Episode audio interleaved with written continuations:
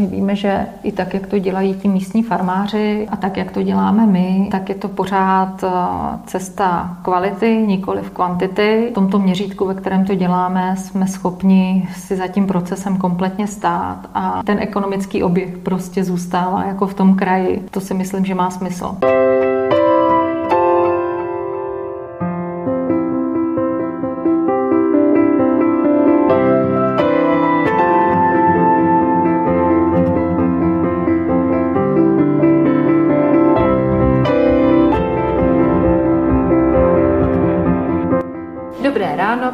Či večer, podle toho, kdy nás právě posloucháte. Vítám vás u dalšího dílu podcastu Hlavou, srdcem a rukama, kde vám představujeme zajímavé regionální značky, výrobce a producenty. A protože Liberecký kraj sobě má i celou řadu potravinových producentů, výrobců různých eh, doplňků stravy, ale hlavně těch úplně nejlepších dobrot na světě, tak eh, jsem dnes přijela do liberecké nebo možná českodubské masny. A povídat si budu s Evou Jiříčkovou, což je spolumajitelka téhleté značky a určitě nám řekne, kde to vzniklo, jak to vzniklo a jestli teda je to českodubská nebo vlastně spíš liberecká značka dneska už.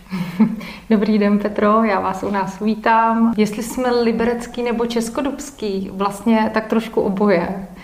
My jsme začínali v roce 2018 právě v Českém Dubu, kde nám ale už následně nestačily ty prostory, ve kterých jsme byli a tak jsme se minulý rok vlastně s celou výrobou přesunuli sem do libereckých prostor, kde máme mnohem více místa a jsme schopni, nebo byli jsme schopni zároveň i rozšířit vlastně výrobu a začít vyrábět mnohem více výrobků. Když jsme poprvé vaši značku zaregistrovali, tak to bylo právě ve spojitosti s tím českým dubem a určitě ten tím prvním produktem byla sušená masa. Ale dnes už vás zákazníci možná právě znají spíše z liberecké prodejny v Ruprechticích, kde jste převzali do té doby poměrně známé řeznictví a to portfolio výrobku už je vlastně o tom mase se vším všudy. Přesně tak. Ono to částečně o mase bylo už od toho roku 2018 v Českém dubu protože my jsme původně do těch prostor vlastně v roce 2017 na podzim eh, přišli s tím, že si tam uděláme výrobnu sušeného masa. To byl ten úplně původní záměr. Ale když jsme do toho prostoru přišli a zjistili jsme, že tam vlastně funguje jediné specializované řeznictví v Českém Dubu, zrovna v těchto těch prostorách. A je to nádherná prodejna,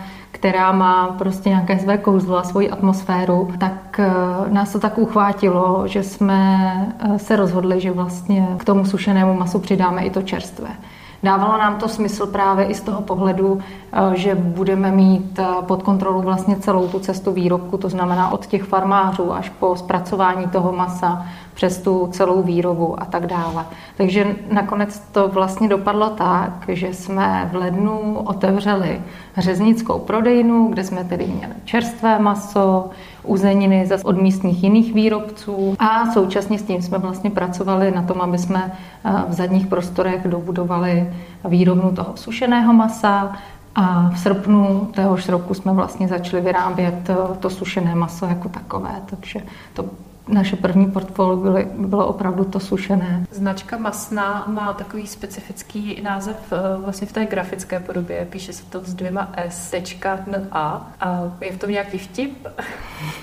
Částečně v tom možná vtip je, nebo spíš taková jenom přesmička toho, že vlastně uh, MA se znamená v angličtině nějaká hmotnost nebo množství Eh, ale v zásadě ten prvotní nebo ten prvoplán, kdy jsme vlastně tvořili název Masna, tak vycházel z toho, že jsme eh, si říkali, že chceme, aby jsme se jmenovali podobně jako nějaké řeznictví Masna, co bude prostě jednoznačně jako evokovat to, co děláme, ale zároveň jsme se právě chtěli nějak graficky odlišit, takže z toho vzniklo tohle. Původně jsme dokonce, když jsme přemýšleli nad právě názvem firmy, měli jeden takový šílený nápad jmenovat se Uřízka a roštěnky. ale to jsme, to jsme naštěstí nakonec zavřeli. Čímž teda ovšem připomínáme to, že značku Masná tvoříte vy ještě s kolegou a jestli jsem se dobře dočetla ve vaší historii, tak ani jeden nejste úplně od fochu. Nejsme. My jsme tedy oba dva vystudovali hotelovou školu, takže eh, nějakým způsobem eh, ke gastronomii jsme blízko měli. Ale po hotelové škole jsem, já studovala ještě mezinárodní obchod na vyšší odborné škole a kolega působil na manažerské pozici, takže my jsme byli oba dva vlastně spíše kancelářského zaměření. Tomu gastru jsme se po škole vlastně ani reálně nevěnovali. Ale asi si myslím, že to hrálo roli v tom, proč jsme se rozhodli rovna pro tenhle ten obor, protože prvák nás jako lákalo vůbec něco vytvářet, něco vyrábět, ale druhá nás jako rezonovalo to, že k tomu jídlu máme blízko. Není to na vás vidět. Děkuji. A ani v rodině nějací jako předci, že by tam byly geny, které tíhnou k masu řeznictví nebo farmaření? Vyloženě řeznické geny nemáme. Já teda pocházím z prapůvodně jako částečně farmářské rodiny, to ano, a je pravdou, že jsem vyrůstala na menším městě u domu, kde jsme i jako chovali pár prasátek, takže jako malá jsem zažila pár zabíjaček, ale jako pro malou holku to pro mě bylo spíš asi traumatický zážitek než něco jiného. Ale nějak oklikou jsem se k tomu vlastně svým způsobem vrátila zpátky. No. A z hlediska té profese, eh, jaká je potom ta cesta, když už se člověk teda rozhodne, protože uh, jednak chce teda mít uh, za sebou nějaký konkrétní produkt, něco vytvářet a řekne si, dobře, mám rád jídlo, mám rád maso, chci něco takového zkusit, ale to je přece už docela jako odborná činnost. Je to tak. Určitě to není jednoduché z toho důvodu, že tady musíte dodržovat mnoho a mnoho prostě kritérií, nejenom proto, aby ten produkt byl kvalitní jako takový, ale vážou se k tomu i mnohé legislativní požadavky eh, na hygienu a na zpracování vůbec z těch procesů výrobních a tak dále. Pro nás to bylo částečně výhoda tím, že jsme právě předtím už tu hotelovku studovali, takže částečně takové ty nějaké hygienické procesy jsme nějak navnímané měli a vlastně jsme částečně věděli, do čeho jdeme. Částečně jsme to ale vůbec nevěděli a eh, teprve jsme se to vlastně učili za pochodu. A myslím si, že to, že nejsme eh, oba dva primárně jako z řeznického oboru, bylo, že že nejsme třeba vyučení řezníci. Mělo dost nevýhod, ale zároveň eh, v něčem spatřujeme velký výhody. V tom slova smyslu, že jsme eh, vlastně nebyli jakoby vázaní takovou, eh, bych to řekla, takovým tím, co vás v té škole naučí prostě, ale nebáli jsme se experimentovat, nebáli jsme se jít do různých jako jiných postupů, které si myslím, že bychom třeba normálně ani neskusili. A když jsme se vlastně to řemeslo učili, tak jsme měli obrovské štěstí a Doteďka jsem za to ohromně vděčná, že jsme měli toho nejlepšího učitele, kterého jsme mohli mít. My jsme měli prostě svého mentora a to byl ten pan Ruta z Českého dobu, který tam předtím tu prodejnu provozoval. A to byl opravdu pan řezník s velkým ře. On byl ohromně šikovný, dělal řezničinu celý život a řezničinu dělal i jeho tatínek, i jeho dědeček, takže ti to měli opravdu v rodině a zároveň vlastně částečně i zemědělec má i vlastního dobytka, i spojitost s tím, jak to zvíře vyrůstá, v jakých podmínkách a tak dále to prostě všechno měl. A my jsme z něj čerpali prostě ohromně moc znalostí a informací a, a především těch praktických dovedností, protože opravdu v tom prvním půl roce to bylo tak, že on nám hodně pomáhal, vlastně chodil nám vyloženě bourat na, na bourárnu, pomáhal nám vlastně i s tou prodejnou jako takovou. Dá se říct, že prvního asi půl roku až tři čtvrtě roku jsem mu v podstatě stála neustále za zadkem a koukala jsem mu pod ruce a pořád jsem se na něco ptala a zkoušela jsem si vlastně maso sama bourat, nebo já i Marek, teda oba dva jsme to takhle měli. Takže jsme si eh, tím řemeslem prošli vlastně tím pádem opravdu od začátku, od píky a myslím, že to byla ta nejlepší cesta, kterou jsme mohli udělat.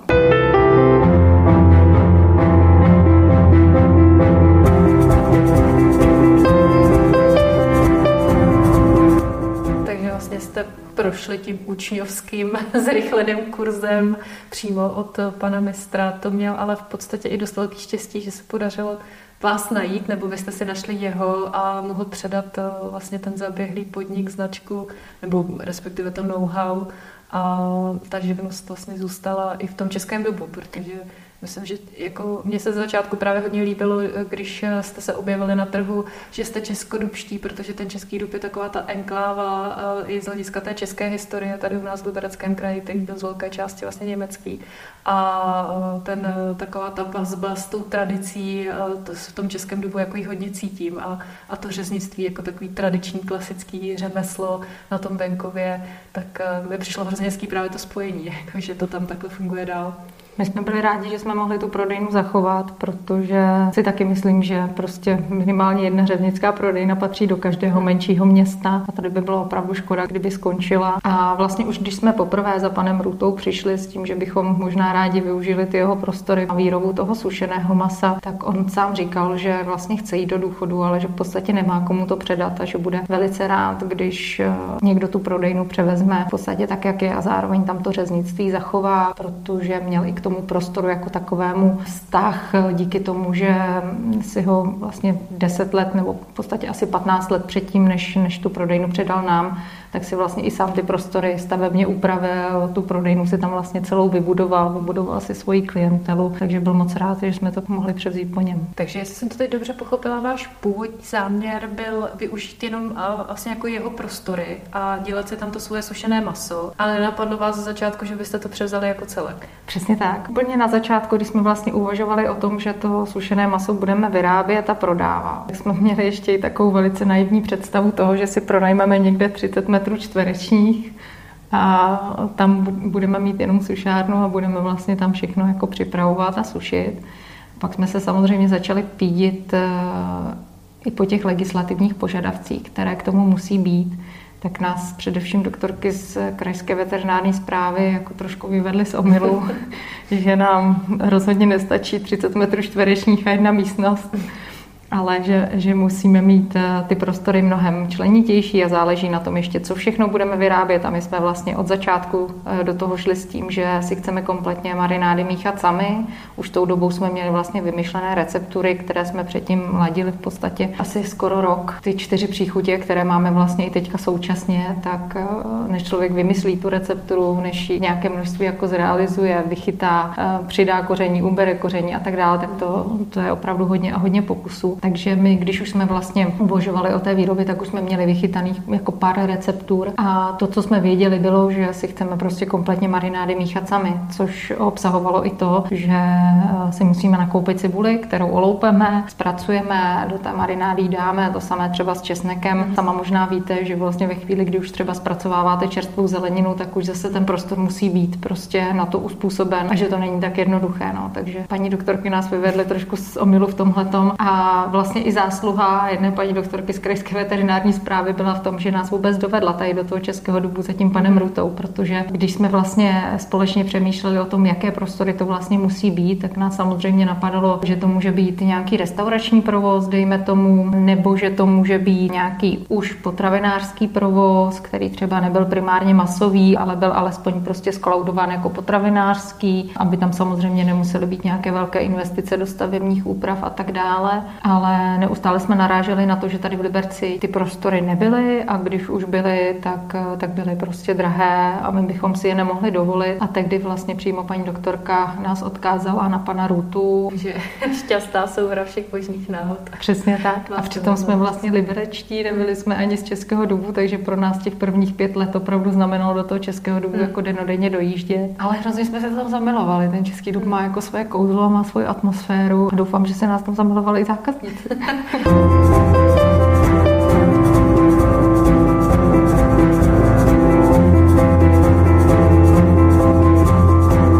tak prodejna pořád funguje. Funguje, funguje. Mezitím jste eh, expandovali nejprve do Turnova, pak teda do Liberce, pak eh, byl předěl, kdy Turnov jste museli zavřít. Přesně tak. Jak to vlastně vůbec funguje, eh, tenhle rozvoj jako biznesem vůbec v takovém, eh, na jednu stranu se řekne, maso lidi budou jíst pořád, je to něco, co si člověk jako aspoň jednou týdně určitě vždycky nakoupí. Na druhou stranu samozřejmě ta konkurence eh, jako supermarketu pro malé řeznictví s lokální produkcí, která samozřejmě je finančně úplně o něčem jiném, než když si koupím jako balíčkované, chlazené nebo mražené maso v obchodáku.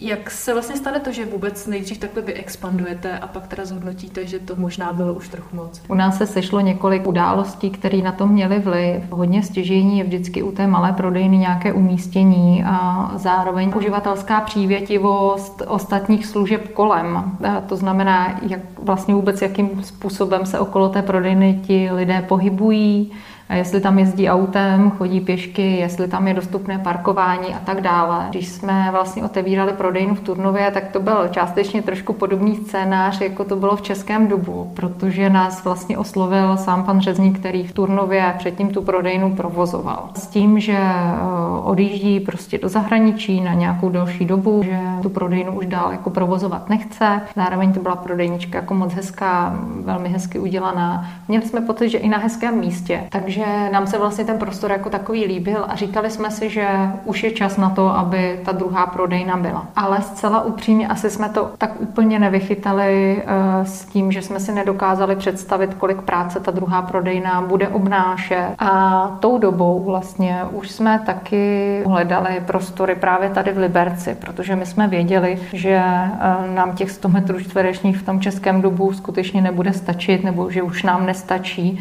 a že především chceme vyrábět širší portfolio těch výrobků, protože vlastně v Českém dobu v tom současném prostoru jediné, co jsme tou dobou vlastně tam zvládli vyrábět i vzhledem k rozložení toho prostoru a k velikosti, bylo právě to sušené maso a začali jsme teda vyrábět akorát masné polotovary. Hrubozrnou vinou klobásou, smetanovou klobásou, začali jsme dělat italské salsiče a tak dále a nějaká naložená masa. Takže my jsme věděli, že se chceme už rozšiřovat a už jsme tou dobou vlastně pokukovali po prostorech tady v Liberci pozici, kde bychom mohli mít prostě kompletně výrobu. Už tou dobou jsme se byli podívat i na tenhle ten prostor, který máme vlastně současně, ale ten současný provozovatel, pan Ridval, eh, následně jako se rozhodl, že ještě další v podstatě rok nebo roka půl, možná nakonec to bylo, eh, bude tenhle ten prostor provozovat on, eh, takže to nakonec nedopadlo a naskytla se příležitost právě tady toho turnova. Jenže ve chvíli, kdy jsme v podstatě vzali ten turnov, nějakou dobu to běželo, tak eh, se vlastně následně vyskytly ty prostory tady, které už jsme věděli teda, že pan Ridval bude chtít nakonec opustit a že už teda půjde taky do důchodu. A zároveň eh, to, co se nám v turnově jako zásadně nepovedlo, bylo prostě personální obsazení toho obchodu. Obecně najít schopné lidi dneska není nic jednoduchého. My jsme zároveň vlastně byli v té situaci, kdy jsme prostě časově jako nezvládli být v Turnově na té prodejně opravdu příliš často. Rozhodně ne tolik, aby jsme byli schopni ty, ty zaměstnance tam jako nějak efektivně vést a kontrolovat. A to se nám vlastně vymstilo a to se nám stalo osudným. Nepovedlo se nám najít lidi takové, kteří by se opravdu jako o ten krám postarali prostě se všem všude. A ve chvíli, kdy, to možná sama víte, ve chvíli, kdy prostě tam není zase eh, nějaká efektivní přímá kontrola a myslím si, že jsme to i manažersky nezvládli tou dobou. Tak eh, vlastně ten krám v podstatě nějakým způsobem dá se říct jako skomíral. Prostě ty služby tam nebyly takové, aby si to ty zákazníky našlo a nebyly prostě stoprocentní. To byl určitě jako jeden z aspektů a myslím si, že velice důležitých. A eh, druhá možná věc, která tam jako hrála roli, bylo právě to umístění toho obchodu, kdy jako obchůdek byl krásný. Myslím si, že i opravdu jako ty prostory tam byly takové jako malinkaté, ale líbezné prostě. Zároveň jsme to měli jako i označené prostě zvenku a tak dále. Měli jsme tam vlastně i tři parkovací místa hnedka vedle ve dvoře, ale nenošlo se to jako tu novou klientelu. Mm. Plus samozřejmě ještě určitě další jako aspekt, který tam hrál roli, bylo i nějaké jako naše prostě marketingové, jako marketingové aktivity, které možná si mohly být prostě lepší a strategičtější a vychytanější vůči tomu, aby jsme tam jako tu klientelu našli. No. Turnově ještě je celkem jako značná konkurence, asi co se týká řezníků, plus je tam právě i velká konkurence v rámci supermarketů a teď se tam dokonce ještě dva nové supermarkety, nebo možná dokonce tři, teď nevím přesně staví. Takže celkově jako ten trh je tam celkem jako naplněn v tomhle to možná. No. Třeba nás časem ten turnov ještě zláká, třeba časem budeme úspěšní. Tuhle tu chvíli eh, se budeme rádi soustředit na dvě prodejny a dělat je pořádně a poctivě.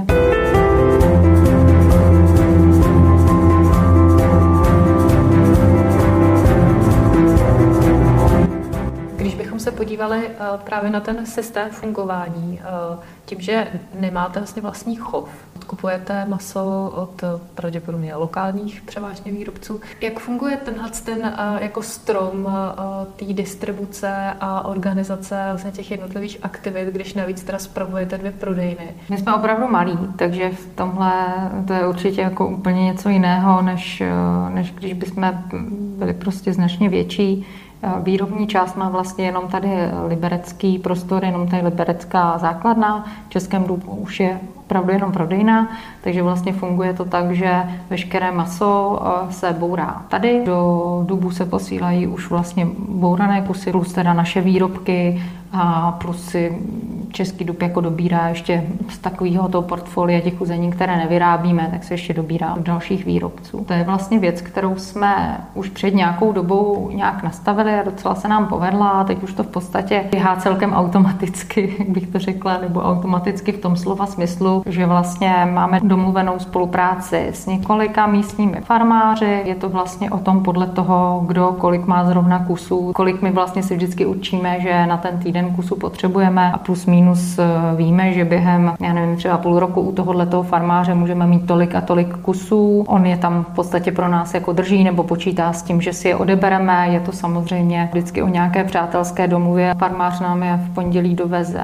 na jatka. Z jatek my si v úterý odvážíme už poražené vlastně půlky, případně čtvrtě. No a co se týká vlastně i, i těch jatek jako takových, tak to byl taky na začátku celkem proces, který jsme vlastně řešili vůbec jako kam jezdit naučit porážet, aby jsme věděli, že ta porážka bude prostě i podle našich představ a v pořádku a a že nebude daleko od těch farmářů. S chodou okolností si rok zpátky, co, co začaly, možná ani ne, vyrostly nový jatka vlastně v sobě slavicích, takže to je vůbec za mě to nejlepší, co může být, protože i se samozřejmě eliminuje ten stres těch zvířat během té dopravy. Ta doprava není dlouhá a, a jsme schopni i ad hoc prostě řešit případný počet kusů, případně jako dobírat další a tak dále. Když jste hledali dodavatele masa nebo dodavatele dobytka, z kterého budete bourat maso, co byla ta kritéria, která pro vás jako hrála roli při výběru, jestli to bude ten anebo ten farmář? Té první fázi nějaké jako osobní přesvědčení toho, že máme pocit, že ten člověk to dělá rád, protože to je základní předpoklad toho, že to bude dělat dobře.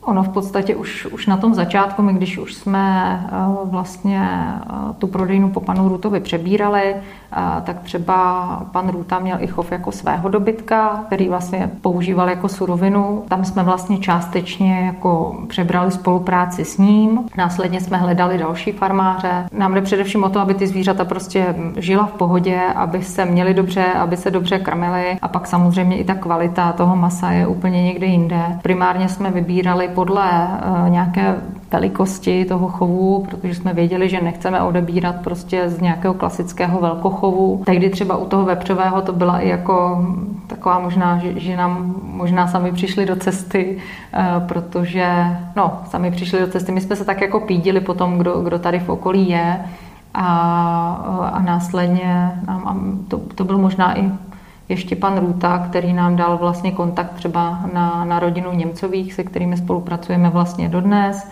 A ty jsou opravdu kousek od těch Soběslavic v těch Havlovicích. Tam jsme se za nimi zajeli podívat.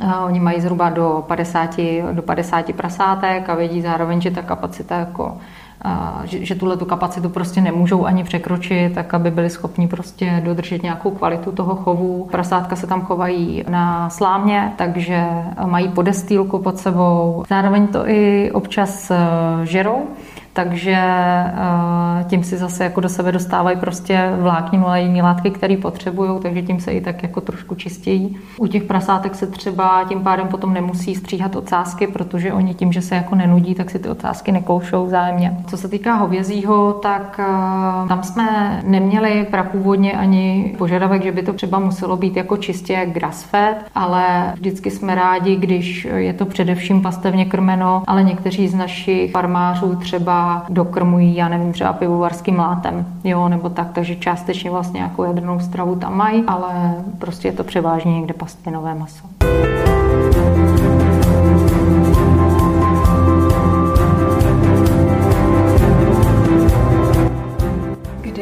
Eh, nějakým způsobem třeba váš vhled, nechci říkat úplně jako na etiku jezení masa, ale na druhou stranu asi je to téma, který do určitý míry jako řešíte, nebo do budoucna možná vás to jako nemine, protože nějaké trendy k tomu, že by se nemělo tolik konzumovat vlastně jako masných výrobků, určitě jako jsou a, a budou. Jak se na tohle problematiku díváte? Myslím si, že ta doba dneska už je skutečně někde jinde a ani my nejsme toho názoru, že by se maso mělo konzumovat prostě každý den a ve velkém množství. To samý platí u zenin. Pořád je to uh, nějakým způsobem zpracovaná potravina uh, a i když uh, u těch uzenin my se třeba snažíme opravdu eliminovat jako veškeré prostě přídatné látky, veškerá Ečka. Většina našich výrobků obsahuje třeba jenom dusitanovou sůl plus nějaké koření a směsi koření, ale pořád je to o tom, že to je prostě maso a zpracované maso. Takže i my jsme toho názoru, že by se maso nemělo konzumovat prostě pořád, ale třeba dvakrát, třikrát do týdne, ale o to kvalitnější. To, co nám na tom celém vlastně kolečku dává smysl, je, je ta udržitelnost toho, protože